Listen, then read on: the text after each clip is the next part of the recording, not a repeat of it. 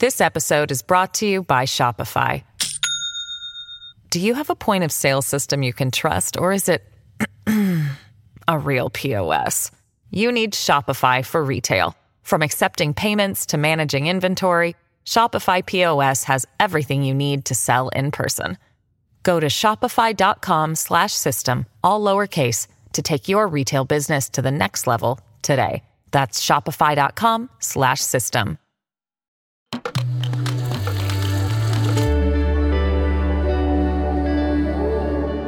Cora.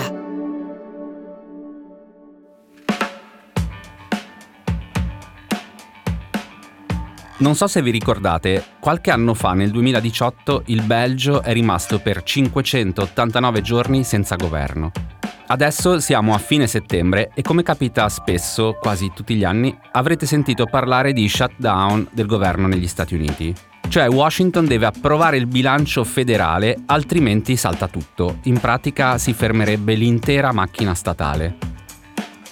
Ora, di solito poi alla fine questa cosa non succede mai, ma oggi, a Fuori da Qui, parleremo di quei luoghi fisici e non solo che non hanno governo, che non hanno alcuna autorità dedita a organizzare e gestire territori e persone. O luoghi non per forza fisici, che sono ancora inesplorati e che si sta cercando faticosamente di disciplinare. Per raccontare le tante sfaccettature di questo tema partiremo da Haiti, passeremo per il Giappone, andremo in Sudan e ci saluteremo dall'Amazzonia. Des collines arides aux portes de la capitale, un lieu dit au nom prédestiné, Canaan, endroit naguère désertique, jugé inhabitable. L'audio che state ascoltando è di un telegiornale francese di una decina di anni fa.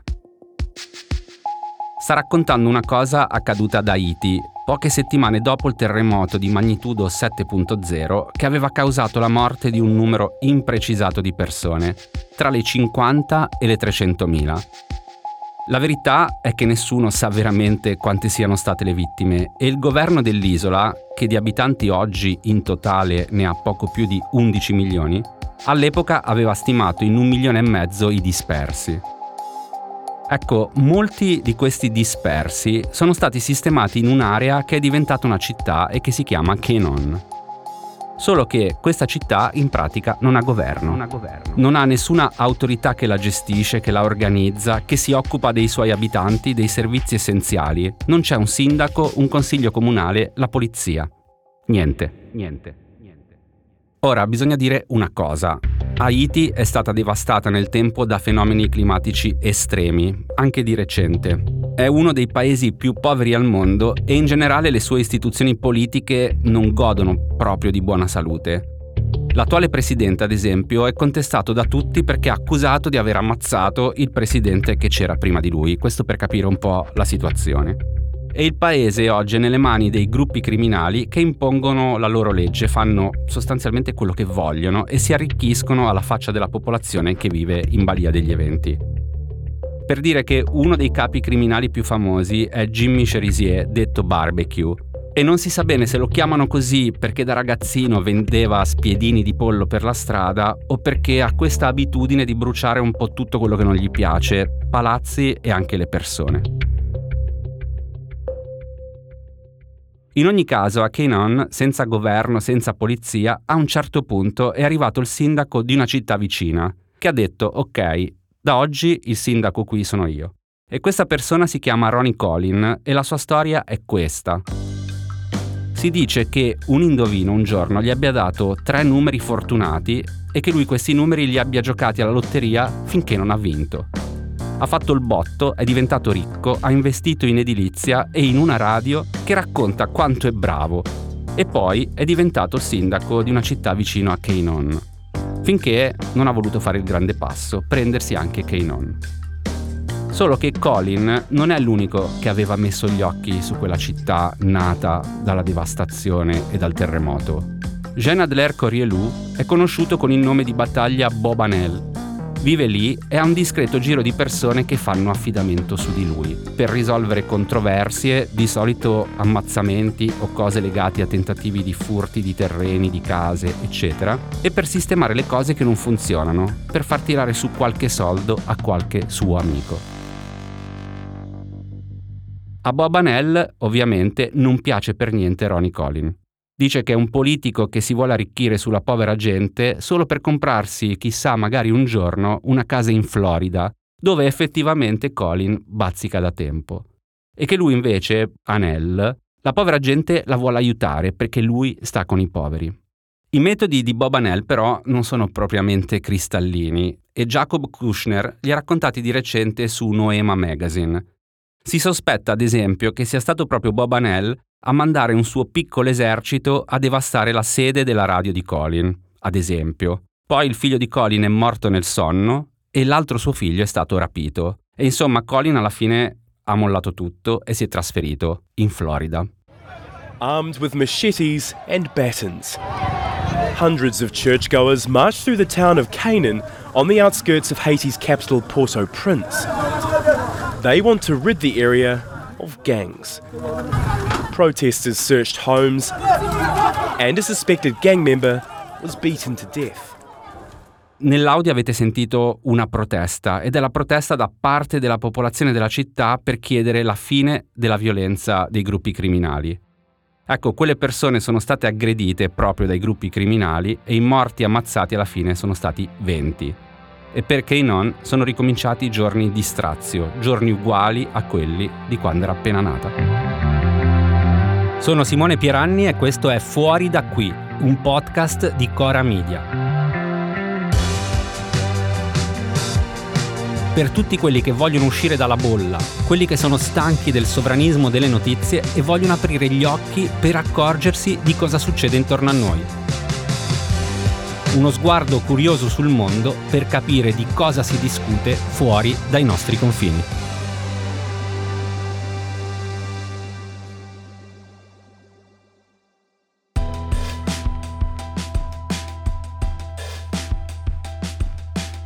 Il primo ospite oggi a Fuori da Qui è Matteo Miavaldi. Benvenuto Matteo. Grazie. Allora, Matteo Miavaldi è un giornalista ed è anche, eh, insieme a me, l'autore di un podcast di Cora Media che si intitola Altri Orienti. Quindi, insomma, oggi rischiamo un po' di cantarcela e suonarcela. Però, allora, dato che poi noi qui eh, viviamo tutti i giorni insieme nell'ufficio di Cora a Roma, quando ho detto a Matteo il tema eh, di Fuori da Qui, se ne è uscito con un riferimento particolare. Quindi partiamo da qui. Sì, eh, la mia prima idea è stata Kenshiro. Kenshiro è un, in Italia lo conosciamo perché eh, è un cartone animato che molti di noi, soprattutto la mia generazione, quindi nati verso la fine degli anni ottanta, hanno visto, e non so perché mi è venuto in mente. La prima cosa che ho pensato era questa landa desolata dove si, dove si svolge la vicenda di, di, di Kenshiro. Fondamentalmente, lo tagliamo proprio con l'accetta, è un mondo post-atomico in cui non esistono più governi, non esiste più legge e ci sono delle bande di criminali che si assaltano a vicenda per, diciamo, prendere il controllo delle risorse, soprattutto l'acqua.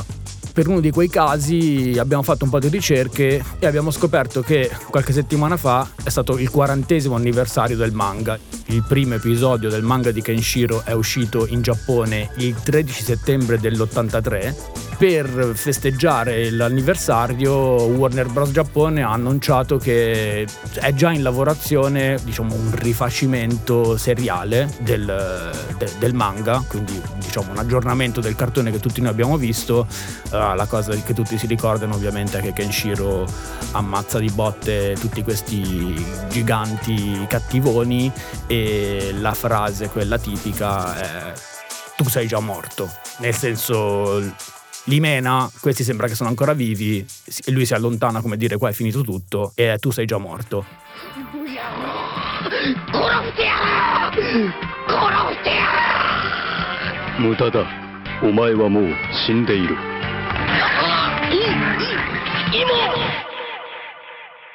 Quella che avete sentito invece è la versione originale in giapponese, che dice qualcosa tipo "Omae wa mou shindeiru", che vuol dire "tu sei già morto". Ok, perfetto. Quindi una landa desolata, una sorta di futuro post-atomico quindi siamo nell'ambito del cyberpunk, che è un po' tutto sommato quel filone letterario ma anche cinematografico nel quale effettivamente si immaginano delle società senza governi, società nelle quali sono un po' tutti in lotta gli uni con gli altri.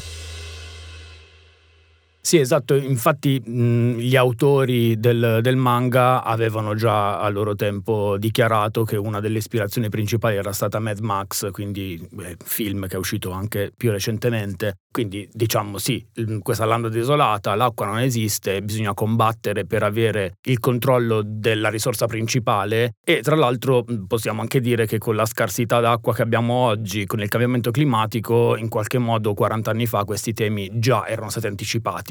Ok, perfetto, quindi siamo partiti diciamo da un elemento fantasy che è appunto quello di Kenshiro, per rimanere diciamo sul tema, e adesso invece ti riporto un po' a quella che è la tua specificità. Tu sei esperto di India, dove hai vissuto a lungo, sette anni. C'è un posto in India che è particolarmente famoso anche per chi diciamo non si occupa di India, un posto che ricorda un po' una sorta di Cristania asiatica, tanto per andare sugli stereotipi, ed è anche un posto dove sono finiti parecchi fricchettoni italiani. Se ne è sentito parlare soprattutto nel corso di anni passati, che magari quelli nati a fine anni ottanta come te non ricordano, quelli che sono nati invece un po' prima di poco però come me si ricordano. Ecco, e ti vorrei chiedere di parlarci un po' di un posto proprio che in teoria viene definito come una città senza governo, ma forse non è proprio così, oppure se ci racconti qualcosa in più di Auroville. Sì, ecco, allora, la questione di Auroville è estremamente interessante. Facciamo una mini presentazione di che cos'è Auroville. Auroville è un centro abitato abbastanza futuristico e immaginifico, che è stato inaugurato nel sessantotto da questa, diciamo, mistica, possiamo dire mistica, ovviamente eh, è molto più complicato di come vi spiegheremo noi, probabilmente metteremo dei link per chi vuole approfondire nella sinossi, però comunque questa mistica francese che si chiama Mirra Alfassa, che poi è stata mh, conosciuta come la madre, alla fine degli anni sessanta ha un sogno, vede in questo, in questo sogno un albero in mezzo a una landa desolata e si immagina che da quell'albero possa crescere poi un centro abitato che doveva essere nel, nel, nelle intenzioni dei primi abitanti di Auroville una specie di esperimento umano, cioè proviamo a vivere tutti insieme, togliendoci da un lato dal capitalismo e dall'altro da tutti i temi che possono di solito creare frizione all'interno della società, quindi senza discriminazione di casta, senza discriminazione razziale, senza discriminazione di genere. Senza temi divisivi, esatto, potremmo dire oggi. Senza temi divisivi, costruiamo ponti, non solleviamo muri. L'esperimento per certi versi funziona, nel senso che effettivamente poi eh, i primi adepti di Mirra Alfassa vanno in questo... Mirra Alfassa dà delle indicazioni precise, le indicazioni precise portano in questo territorio che sta, diciamo, schiacciato tra il, lo stato del Tamil Nadu e lo stato di Pondicherry, quindi nel sud dell'India. E effettivamente non c'è niente, è tutto secco, a parte questo albero che effettivamente viene trovato. E da quel momento, siamo nel sessantotto, la prima comunità inizia a ripopolare e a ripiantare una foresta che adesso, se uno ci va adesso ad Auroville, in pratica è in mezzo, è, sono delle case, una città immersa nella foresta. Il piano iniziale doveva essere quello di creare una comunità che avrebbe dovuto ospitare cinquantamila persone con un sistema di, diciamo, autogoverno e soprattutto di autosufficienza economica. Nel senso, all'interno di Auroville tuttora esistono delle comunità dove si coltivano le verdure, dove si fanno i vestiti, dove si fanno i saponi. Cioè, in teoria, Auroville doveva essere autosostenibile. Ovviamente questa cosa poi è stata più complicata di come l'aveva immaginata la mistica Alfassa e insomma il capitalismo comunque ancora permea la comunità e soprattutto da che dovevano essere cinquantamila al momento, se non sbaglio gli ultimi, gli ultimi dati dicono che ci vivono più o meno tremiladuecento persone, con una comunità italiana non, non indifferente. La questione governativa è interessante perché tecnicamente Auroville viene retta da una fondazione, la Auroville Foundation, come ogni fondazione c'è il consiglio di amministrazione, che vengono nominato il segretario e i vari sottosegretari. La consuetudine per il governo indiano era quella di formalmente nominare, il governo centrale nominava un segretario, però di fatto si lasciava ampissima autonomia alla comunità di Auroville, e quindi c'era un autogoverno interno, si decideva tutto a democrazia interna. Quindi l'India aveva una specie di commissario, diciamo? Sì, sì, era un commissario, però ad esempio una delle cose, io ci sono stato mh, due o tre volte se non sbaglio ad Auroville, una per un periodo piuttosto lungo, e mh, insomma uno va là e... si vede che è un po' diverso dal resto dell'India. Prima di tutto la, la, la qualità della vita media rispetto ai villaggi del Tamil Nadu è molto più alta. E ad esempio non c'è la polizia, è un territorio dove vivono più di tremila persone dove la polizia non esiste e si autoregola tramite il buon comportamento dei cittadini di Auroville. Ci sono le prigioni però? No. Non ci sono le prigioni. Ovviamente formalmente lo Stato indiano ha giurisdizione su Auroville, però per tantissimo tempo c'era stato questo accordo per cui, ok, ve la gestite da soli, finché non succedono grandi casini non c'è nessun problema. E in effetti i grandi casini non li hanno fatti gli abitanti di Auroville, ma lo ha fatto il governo, perché le cose sono cambiate soprattutto negli ultimi anni. Il cambio di governo, adesso senza andare nel, sulla questione indiana, poi se volete vi ascoltate Altri Orienti per questo, però c'è stato un cambio di governo molto importante. Dal duemilaquattordici governa in India un, una formazione politica di destra hindu guidata da Narendra Modi, il primo ministro dell'India, e Narendra Modi ha nominato un nuovo segretario di Auroville, questa Jayanti Ravi, che è diventata segretaria nel luglio del duemilaventidue. E cosa è successo? Quando è arrivata questa Jayanti Ravi, diciamo che l'autogoverno di Auroville sembra che sia andato un po' a farsi benedire, perché in accordo ovviamente con il governo limitrofo del Tamil Nadu hanno deciso, va bene, adesso qua bisogna rimodernare tutto, costruiamo una strada. Di solito quando si costruiscono le strade ad Auroville, questa era una cosa che mi avevano raccontato gli abitanti di Auroville, e c'è, c'è un, un, un iter molto lungo, bisogna fare una specie di referendum interno, tutti devono essere d'accordo. Cioè l'unanimità, non la esatto, maggioranza. All'unanimità. Tra l'altro, se non sbaglio, mi, mi ricordo che qualcuno mi diceva che per anni dovevano asfaltare una strada tipo di quaranta metri ed erano tutti d'accordo tranne quello che viveva in fondo alla strada di quaranta metri, e quella strada non l'hanno asfaltata mai. Ecco perché bisogna arrivare all'unanimità. Quando arriva la signora Ravi le cose cambiano, e quindi un bel giorno eh, a dicembre, senza avvertire nessuno, arrivano le ruspe dentro ad Auroville e iniziano a tirar giù sia alberi sia soprattutto questo youth center, cioè questo specie di, mi viene da dire oratorio, però insomma un oratorio alternativo, diciamo. Sì, è bellissimo, tra l'altro c'era anche dentro una pizzeria artigianale gestita da un, da un, da un, da un italiano. Strano, strano questa cosa. E l'hanno, l'hanno tirato giù. Ovviamente la popolazione locale, gli aurovigliani, si sono messi in mezzo, hanno detto non esiste che, che voi venite qua, ci tirate giù la nostra città senza che noi possiamo intervenire. Ci sono stati degli scontri anche violenti, sono state delle risse, tutto questo è documentato su, su, in particolare su una pagina Instagram che sempre vi rimandiamo alla, alla sinossi per, per andare a consultare. E sostanzialmente Ravi, per conto del governo indiano, ha deciso che ad Auroville le cose devono cambiare. E questo si lega un po' al tema della nostra puntata, perché Auroville tecnicamente è un posto dove non c'è il governo, ma quando ci si scontra con qualcuno che il governo ce l'ha, i problemi poi saltano fuori. Benissimo, quindi abbiamo anche analizzato come cambia anche un percorso che già era particolare e che cerca di essere sempre più irregimentato in qualche modo comunque dal governo centrale indiano, cioè tenere sotto controllo un po' tutto, tutto sommato. Sì, ehm, assolutamente, perché diciamo uno dei mantra del governo indiano è progresso e sviluppo per tutti, e possiamo dire che le accezioni di cosa significa progresso e sviluppo variano soprattutto quando hai a che fare con una comunità come quella di Auroville. Sì, e il tema del progresso potrebbe essere un tema interessante anche da affrontare qui a Fuori da Qui. Grazie Matteo, magari proprio su questo ci rivieni a trovare alla prossima. Grazie mille. Oggi a Fuori da Qui abbiamo un'altra ospite ed è Ilaria Ferraresi, benvenuta. Ciao, ciao a tutti.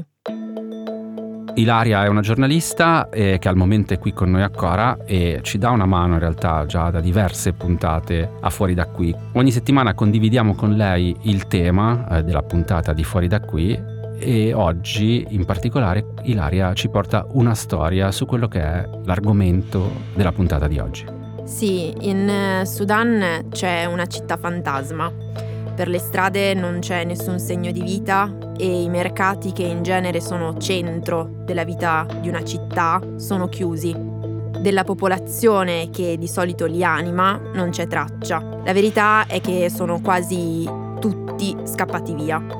Questa città si chiama Nyala e Nyala è la capitale del Darfur meridionale, lo stato che si trova nell'area sud-occidentale del paese, al confine con il Sud Sudan e la Repubblica Centrafricana. Nyala è anche la seconda città più grande del Sudan. Qui da agosto gli scontri tra le forze armate sudanesi e le forze paramilitari di supporto rapido, che sono in conflitto dal quindici aprile scorso, sono diventate sempre più frequenti e violenti. Il Darfur Network for Human Rights, cioè un'O N G che dall'inizio del conflitto sta documentando le violazioni dei diritti umani nella regione, ha denunciato le azioni delle forze paramilitari di supporto rapido e dei gruppi militari loro alleati che al momento hanno il controllo della maggior parte di Nyala.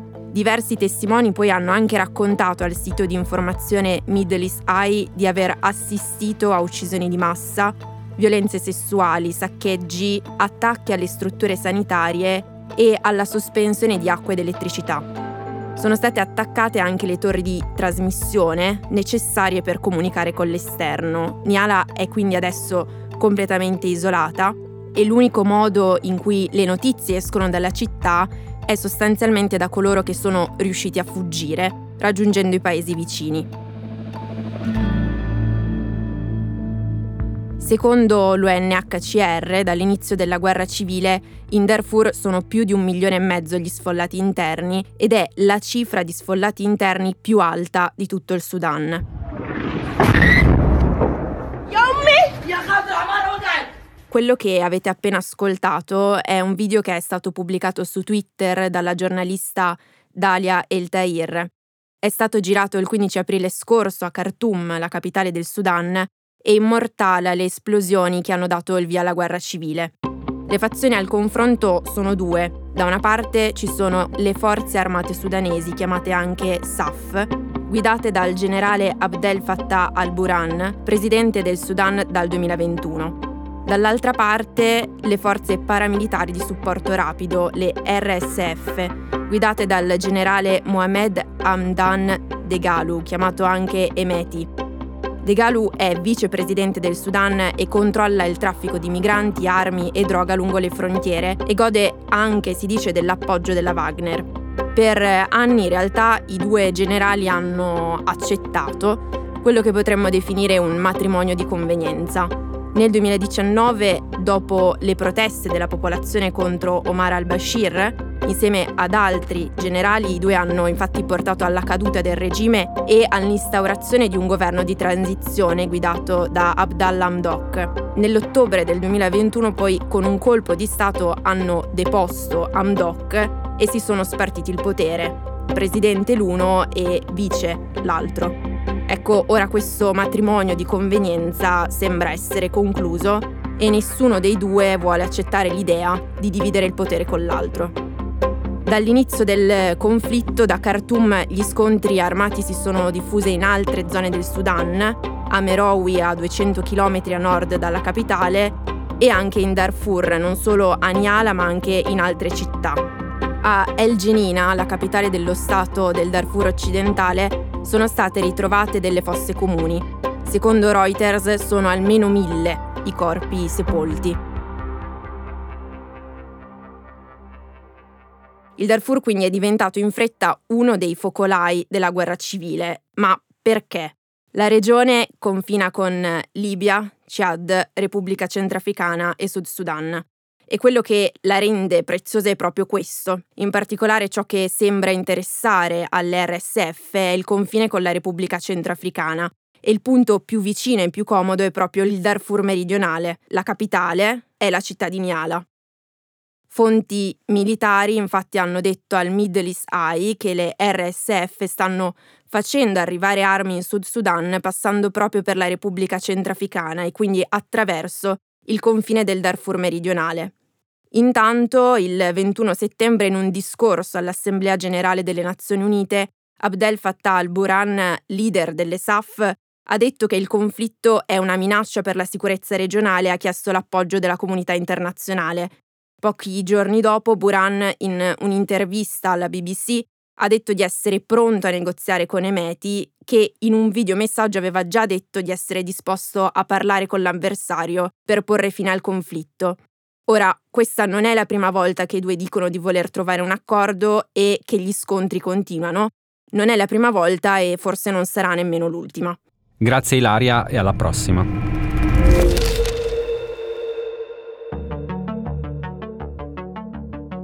Ed eccoci alla nostra rubrica finale, Fuori anche da qui. E oggi vi segnaliamo un articolo del Guardian a proposito di territori contesi. In Brasile la Corte Suprema ha dato ragione agli indigeni contro le industrie dell'agroalimentare che volevano limitare i diritti dei popoli nativi dell'Amazzonia nelle terre che in realtà gli appartengono storicamente. Il processo è durato due anni ed è una grande e clamorosa vittoria per le popolazioni indigene. Come sempre nella Sinossi trovate le fonti di tutte le storie che abbiamo raccontato oggi e se vi piace questo podcast seguitelo sulle piattaforme accendendo ad esempio su Spotify la campanella. A sabato prossimo!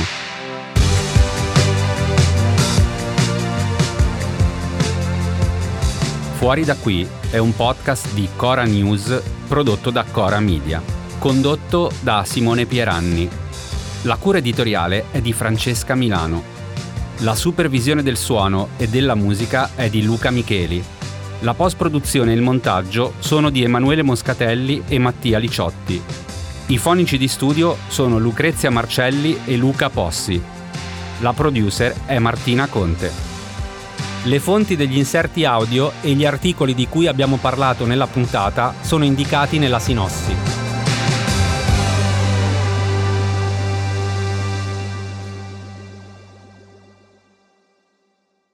This episode is brought to you by Shopify. Do you have a point of sale system you can trust, or is it a real P O S? You need Shopify for retail. From accepting payments to managing inventory, Shopify P O S has everything you need to sell in person. Go to shopify.com slash system, all lowercase, to take your retail business to the next level today. That's shopify.com slash system.